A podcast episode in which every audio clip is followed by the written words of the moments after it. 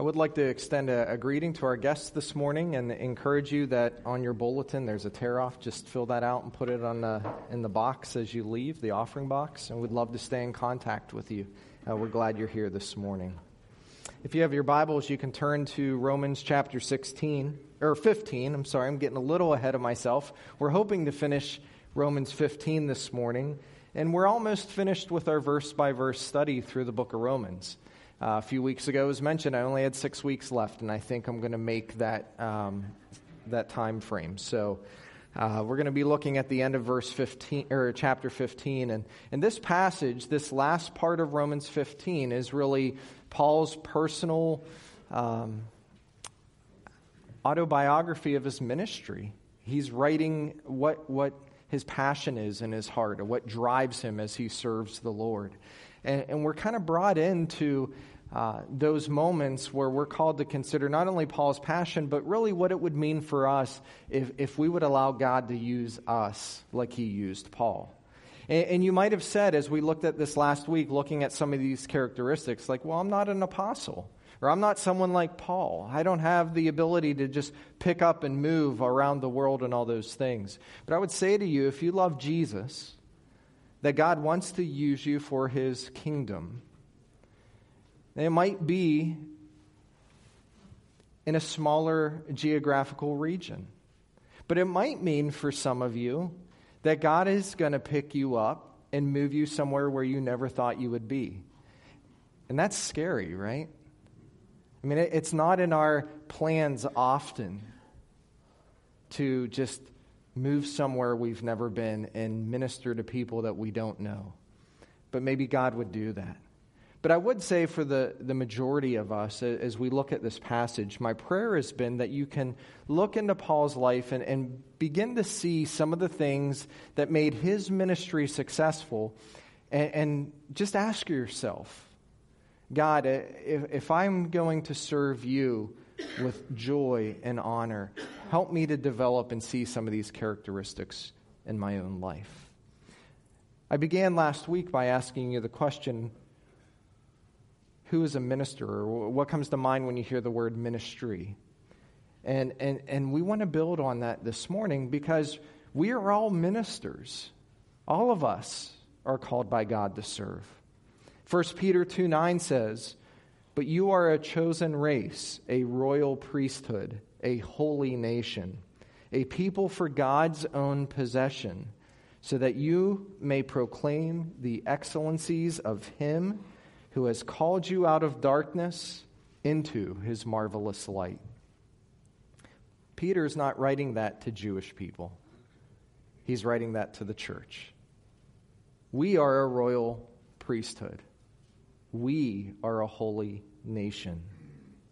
We are a people of God's own possession. And I would just say to you, that as a result of what God has done for you through Jesus Christ, He not only gives you purpose for what He wants you to do, but He empowers you to do that very thing. He calls you, and then He equips you. And some of this now is up to us to rest and trust in Him as we believe by faith. Have you ever had a dream for God to use you for something greater than what you're doing now? And I'm not talking about like a dream like you fell asleep and you had this dream. I'm talking about have you ever had those moments and seasons in life where you feel like God is speaking to you, talking to you, calling you to something greater? And it might be something like revival in your home. It might be just to be more faithful to serve Him in your workplace. It might be to just take that step of faith and say, okay, God, I'm, I'm going to trust you as I serve you in this area. But you're, you're believing, you're, you're believing that God wants to use you, but you're, you're kind of thinking beyond what you can see with your eyes.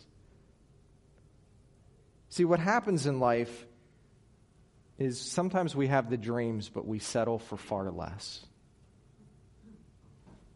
Life gets in the way, our lives get in the way. And we need to, to be able to process God's work in our hearts through the lens of what He says so that we can begin to see the potential that He's created us to have.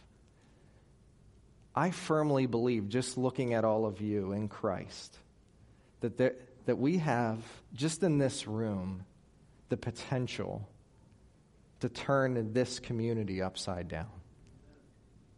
That by God's grace, with His help, we can make a difference in ways that we never thought were possible.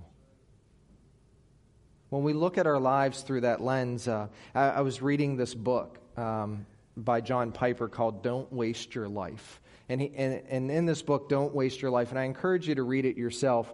Uh, John Piper shares these uh, two scenarios as a, a, compare and contrast. And, and he says this um, he shares this one story. It's about two women who were over the age of 80, uh, and they had given their lives to make Jesus Christ known among the unreached people of Cameroon. In April 2000, they were driving down the road, and their brakes failed in their car. And their car went over a cliff, and both of them perished. They were killed instantly. And John Piper asks rhetorically, was that a tragedy? Well, he goes on to answer, and he says, No, that is not a tragedy, that is glory. These lives were not wasted, and these lives were not lost. And then he quotes Mark 8:35. Whoever loses his life for my sake and the gospel will save it. And then he shares the second story. He quotes from a February 1998 Reader's Digest, and it told of a couple who took early retirement when they were 59. They moved to Florida. They cruised on their boat. They played softball and collected shells. And at first, John Piper thought that the story was a spoof on the American dream, but then he realized that this is the dream. Come to the end of your life, your only precious God given life, and let the last great thing be known about you before your Creator is playing softball and collecting shells. And that, John Piper says, is a tragedy Do you see the difference? Now, I'm not saying if you're retired and you just made it to retirement age that, hey, you're in this dangerous place. What I'm saying is for all of us, what are we dreaming for? What are we hoping God for? What are we believing in where God has us? Do we see the moments that we have as mundane moments, or do we see them as supernatural opportunities? Because if life gets in the way, if our personal dreams get in the way, the opportunity that God has to use us is diminished. And as we look at Paul's life, this man who his life was radically transformed, we see a man who was sold out for the gospel. And he was willing to go wherever God sent him. And he was aware that even as he went wherever God sent him, there were going to be delays, there were going to be frustrations. There were going to be a change of plans. But he was going to keep trusting God. And that's what he invites us to see in these final verses in Romans 15. He says in verse 22 For this reason, I have often prevented from coming to see you or coming to you. Remember in, in Romans 1, Paul wrote in the introduction that he wanted to see these people, he wanted to be with them, he wanted to, to walk along by their side and encourage them. He had heard about their faith, he had seen the gospel through the testimony of the people that brought reports back to him. And, and so he wanted to be with these people, but he had been all around the known world and he had not yet been able to go to Rome. And so he's writing in this section that his plans are to be with them. But we see in, in verse 22, as, as he was writing about often being prevented, that he's finishing the task that God has given him. We talked about that task last week, that Paul felt that his number one call in life wasn't just to see these believers on kind of like this uh, celebration tour of his ministry. His number one ministry was to preach the gospel to the Gentiles. And there was still work to be done. It made me think of the story that I, I read this week about a husband and wife who woke up one Sunday morning, and as the wife was getting dressed for church, it was just about time for the service to start, and she noticed that her husband hadn't moved a finger. Perplexed, she asked, Why aren't you getting dressed for church? And he said, Because I don't want to go. She asked, Do you have any reasons? And he said, Yes, I have three good reasons. First, the congregation is cold. Second, no one likes me. And third, I, I just don't want to go. And the wife replied wisely, Well, honey, I have three reasons why you should go. First, the congregation is warm. Second, there are more than a few people there that, who like you. And third, you're the pastor, so get up and get dressed.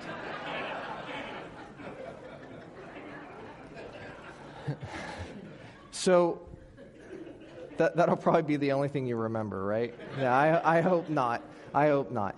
Uh, what prevented Paul from visiting Rome wasn't a lack of desire or a sinful attitude or even satanic resistance. What prevented Paul was understanding that God was providentially in control of his life, and it wasn't time. This word prevented that Paul uses in verse 22 literally means to cut into or cut out. It was used to describe the deep trenches that were sometimes dug across the road to impede an enemy army. It came to be used metaphorically of a hindrance or an impediment. Now, Paul writes about this hindrance in the imperfect tense, and that means it was continually. It was always happening. As Paul wanted to go to Rome, something else always seemed to come up. And it was also written in the passive, meaning that they were outside forces. Like it wasn't Paul's plans that were changing, it was everything that was kind of getting in the way, always kind of moving him and shifting him into a different direction.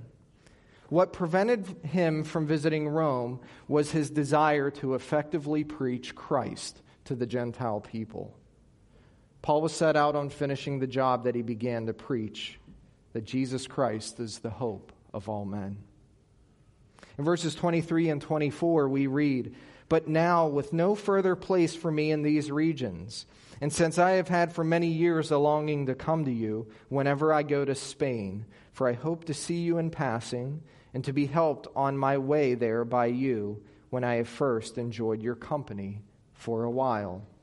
Paul has plans as he's going. He's not just dropping in for an indiscriminate amount of time. He's not vacationing or anything. He's, he's on his way somewhere else because now he's looking at the frontier, right? We, we think of the American frontier as the Wild West. Well, the Wild West in the, in the Roman world was Spain. It was as about as far as you could go, right? He wanted to go there with Christ to reach those people with the hope of the gospel. And so he's making these plans. He longed to be with these people. He had longed for many years to come. He wanted to enjoy their company.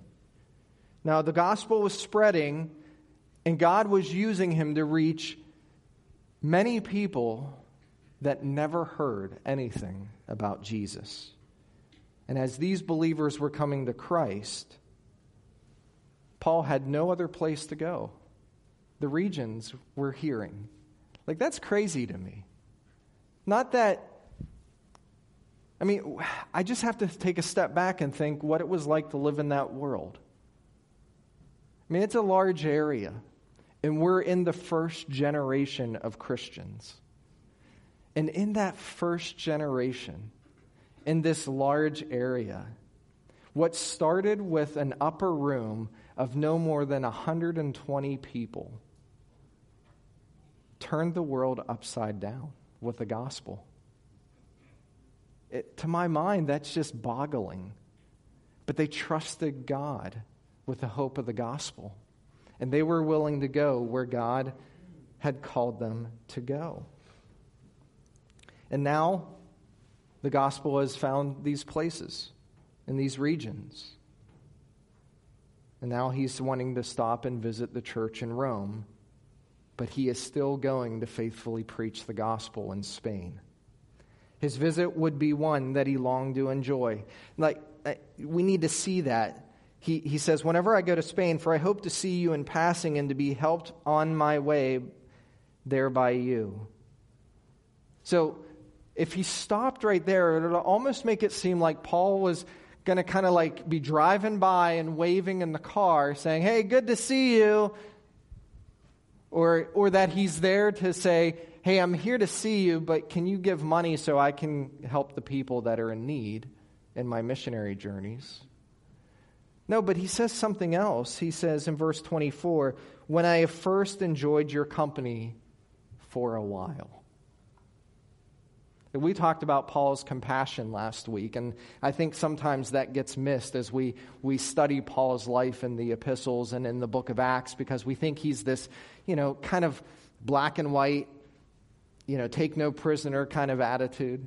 You know, he, he was the one that, that would disagree with, with his fellow companions on the missionary journeys. He, he contested with the Apostle Peter, as he writes about in the book of Galatians. Like, Paul seems to be kind of like that take no prisoner, you either agree with me or get behind me kind of person. But he's not really that kind of guy. He's focused, but as he's focused, he's focused on Christ and as he's focused on Christ and bringing Christ to people, he doesn't just get people saved and move on.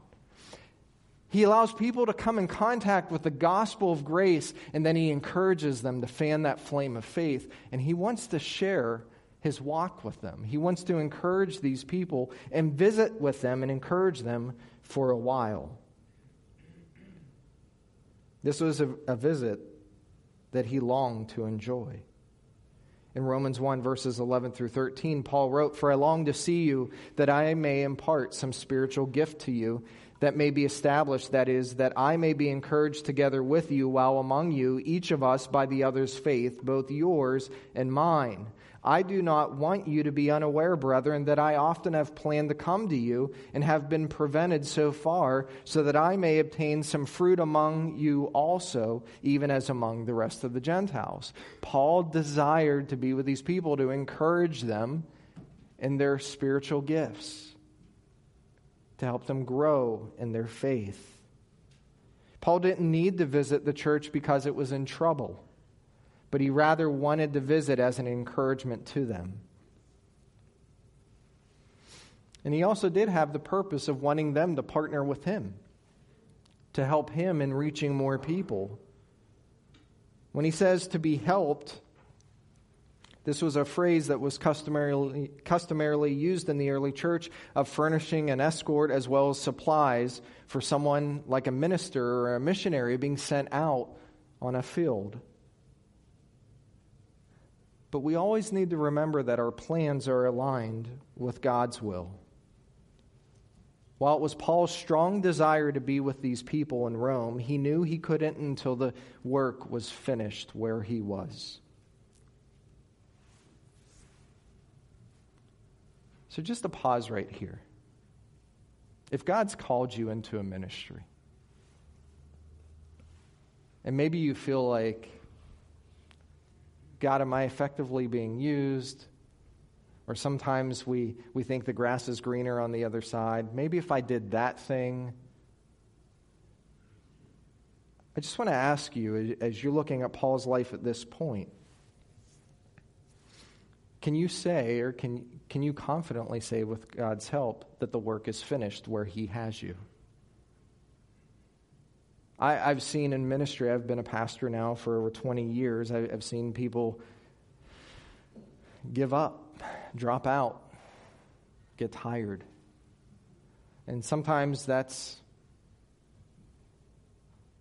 when I say the church, I mean the organization of the church. Sometimes that's the church's fault for not encouraging, refreshing, training, reminding, coaching, right? like churches like ours, where sometimes we're in need for help and we see the need and we're like, oh, just please do it so it gets done. But we don't come alongside and, and, and encourage that call for ministry.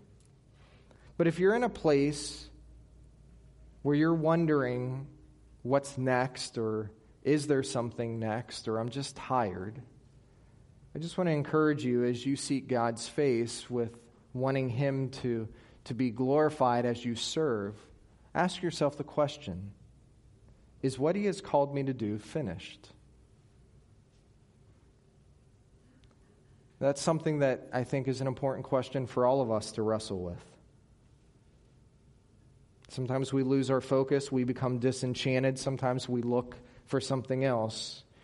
It took Paul a lot longer to get to Rome than he is envisioning right here. But he never gave up. In fact, we're going to see in the next few verses the very way he came to Rome.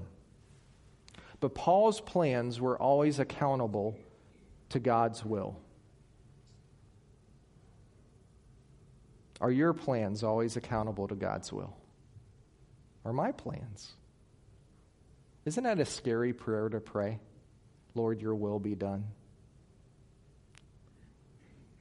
You know, you pray for things, you ask God to show you where you need to be, and then you pray, Lord, your will be done.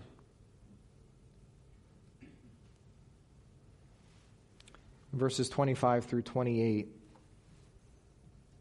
Paul communicates his heart in serving the saints. He says, But now I am going to Jerusalem serving the saints. For Macedonia and Achaia have been pleased to make a contribution for the poor among the saints in Jerusalem. Yes, they were pleased to do so, and they are indebted to them. For if the Gentiles have shared in their spiritual things, they are indebted to minister to them also in material things. Therefore, when I have finished this and have put my seal on this fruit of theirs, I will go on, my, on by way of you to Spain. So here's what you need to understand Paul wrote this letter to the church in Rome when he was in Corinth. Corinth is in the area of Greece on the map. Greece is just right across the Adriatic Sea from Rome. Okay, so kind of picture in your mind just a, body of water between these two places where Paul wanted to be. Instead of going west directly across the sea to Rome from Corinth, Paul is in Corinth and says to them, Before I get to you, which is a lot closer, I'm going to turn around and go all the way back to Jerusalem. Like if, if he had a, yeah, I, I don't even think we have these anymore, but like when I was a kid and we would go on vacation, my mom would go to AAA and get one of those trip tickets, and they would tell you, okay, here's your here's your path to go. Like here are the routes to take. This is where you can stop. If he had a travel itinerary person saying, okay, we're going to go to Rome. Oh, but by the way, we're going to turn around, go the other way first. They would be like, are you crazy? But Paul was concerned with what was happening in Jerusalem. And we're clued in on that in this passage. He was busy in his ministry as he was preaching the gospel and visiting the saints, of also taking up a collection because there was a huge population of Jewish Christians in Jerusalem that were being persecuted for their faith. And oh, there was a famine in the area. There was desperate need. And so, what did Paul do? He asked largely, predominantly Gentile churches to contribute to the needs of Jewish Christians. And he says, This is why. You share in the spiritual blessings of the Jewish people. Shouldn't you also share in your material needs for them as well? And so he says, I'm bringing a collection to them because they're in great need.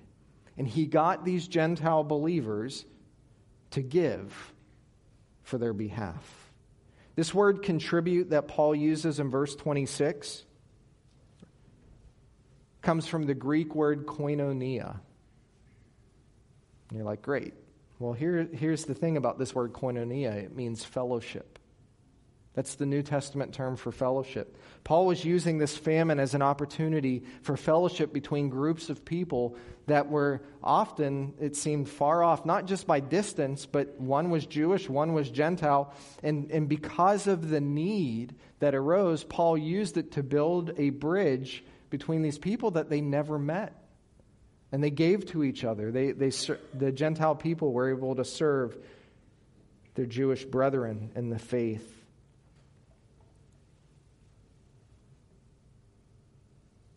Now, here's a PS to Paul's plans. If you read the book of Acts, chapters 21 through 28, and we did this a few years ago, Paul took this offering, he went back to Jerusalem, and he wasn't just able to drop it off and get on a boat and go back to Rome. When he returned to Jerusalem, he came under heavy opposition in Jerusalem. He was seized while teaching in the temple. He was then moved to Caesarea, which is just north of Jerusalem, and he was imprisoned there for two years. And then he departed to Rome, where he used his voice as a Roman citizen to stand before Caesar. Paul does not get to pass through Rome on his way to Spain. His plans changed. He got to Rome in chains under house arrest. But he got to Rome. And oh, by the way, he was faithful to where God was going to lead him. And he would spend two more years under house arrest in Rome. Do you think that was a part of Paul's plans? Nope, not at all. But he trusted God and he was faithful to preach the gospel. Verse 29, Paul writes, I know that when I come to you, I will come in the fullness of the blessing of Christ.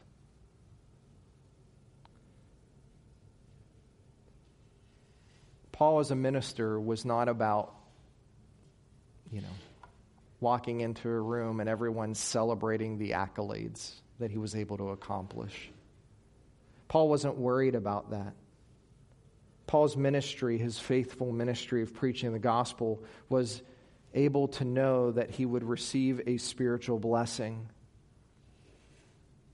Paul isn't saying that he expects an abundance of physical and material blessing because of the ministry. In fact, it was the same apostle that, that wrote here that he, in verse 29, will come in the fullness of the blessing of Christ.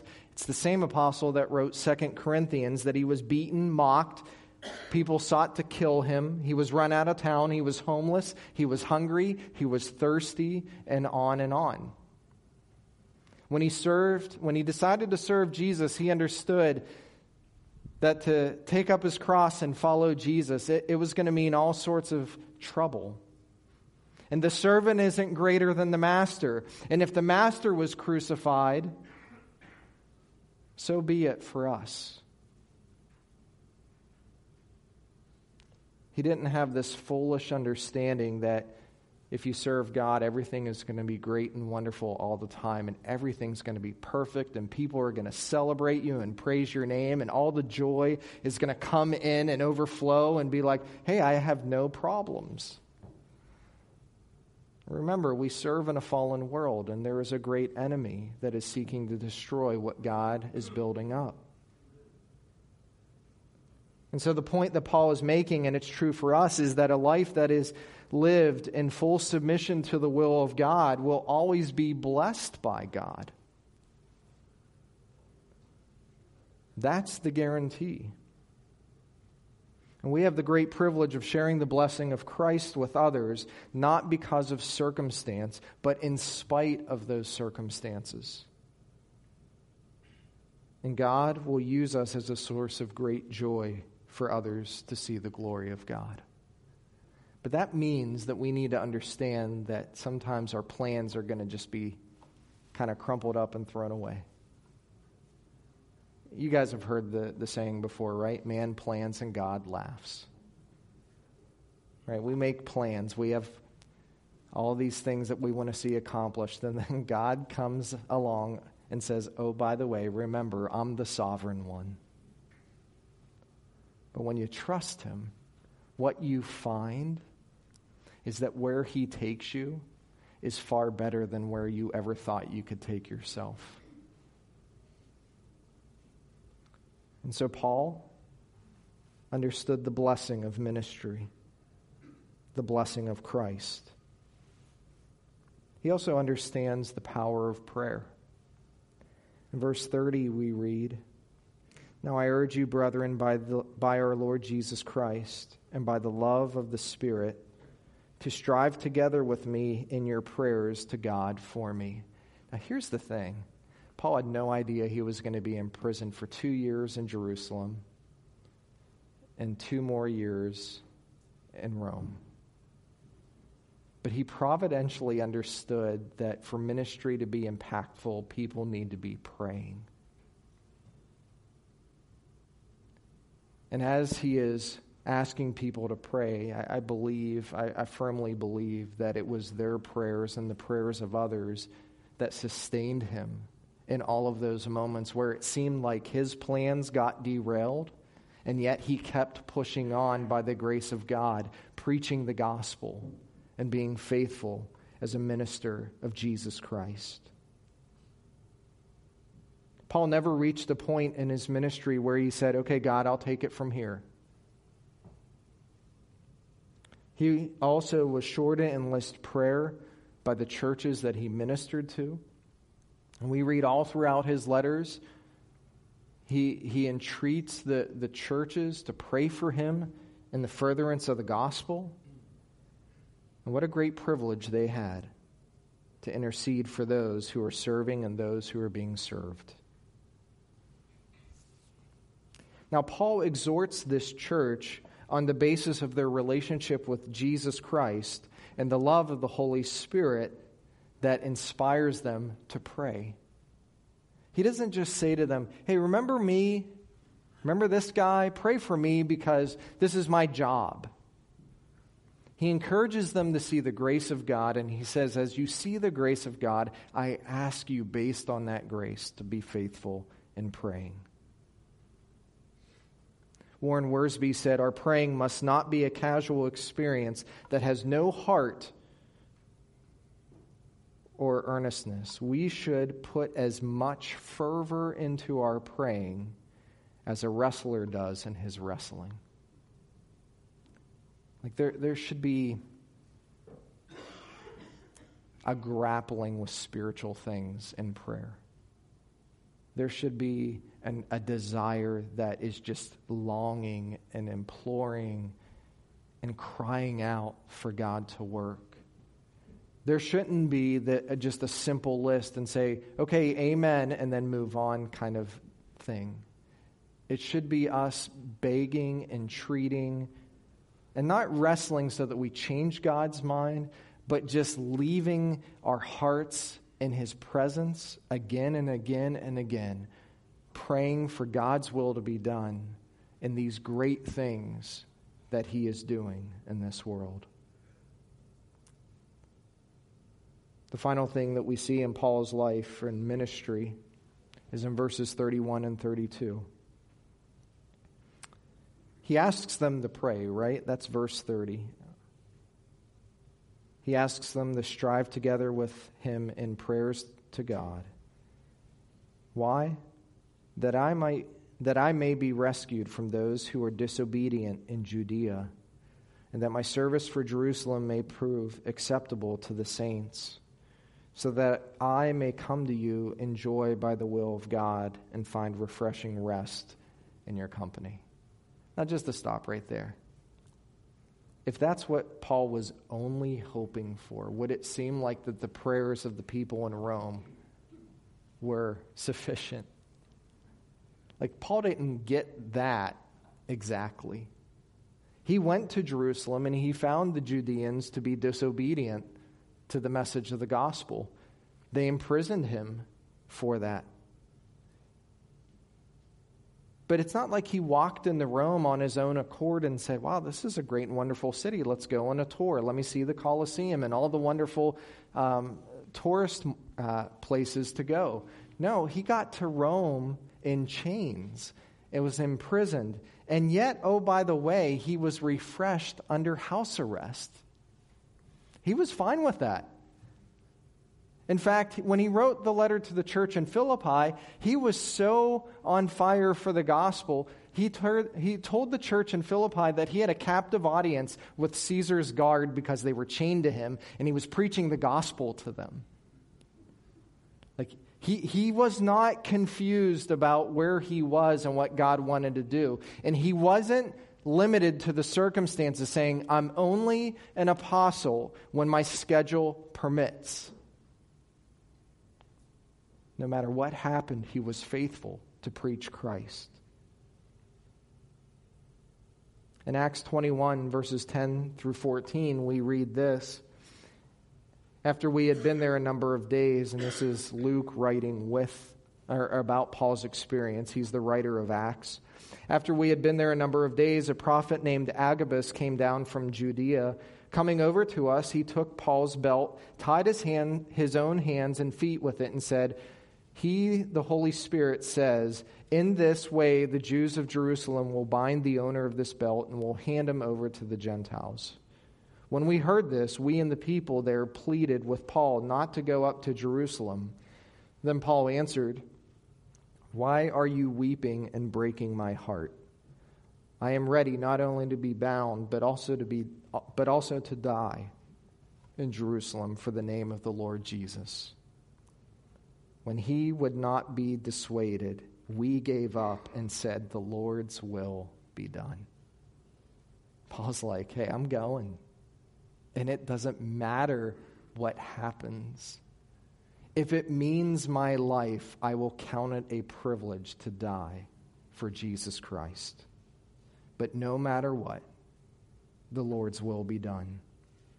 And so Paul went and he faced the dangers. Listen, if you're serving Jesus Christ, no matter what you are doing, you will face opposition.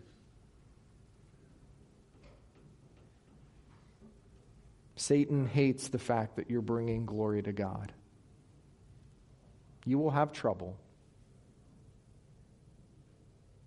Now, I don't share that to scare you because here I am as a pastor encouraging you to understand the gifts that God has given you and inspire you to service for God and His glory. But I want you to understand that it's not always easy, it's often difficult. But there is joy in the difficulty, there's great joy. Because what we experience here is just momentary. And we have to understand that God sees us in the difficulty, and He ministers to us in the difficulty. It's often in the darkest moments that we hear His voice the clearest and see the light that He provides. And so I want to encourage you that if you're in a season right now serving Jesus where it just seems like it's overwhelming, don't give up. Don't throw in the towel. Don't look for something else because it might just be the place where God wants you to be so you can see His grace more and more. As Paul wraps up in verse 33, he says, Now the God of peace be with you all. Amen. Paul's heart was always drawing the people of God to the Lord, who is the God of peace. Paul's life was characterized often by the outward earthly struggle, but he was always able to find shelter in the peace that God gives. Are you able to find God's peace this morning? If you're looking for peace this morning, I ask you to look only in one place the person of the Lord Jesus Christ. You're not going to find it in the world.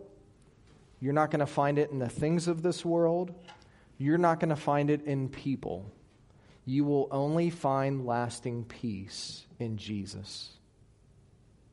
And as you look to Jesus, who is the Prince of Peace, Keep your eyes fixed on Him. And His peace will guard your heart and will keep you for all eternity in His presence. One final thought. Aren't you amazed we did that many verses this morning, first of all? one final thought. If you have your Bibles open, turn to Psalm 90. Psalm 90 is a psalm of Moses. David didn't write all the psalms, wrote a lot of them. Psalm 90 is a wonderful psalm of Moses.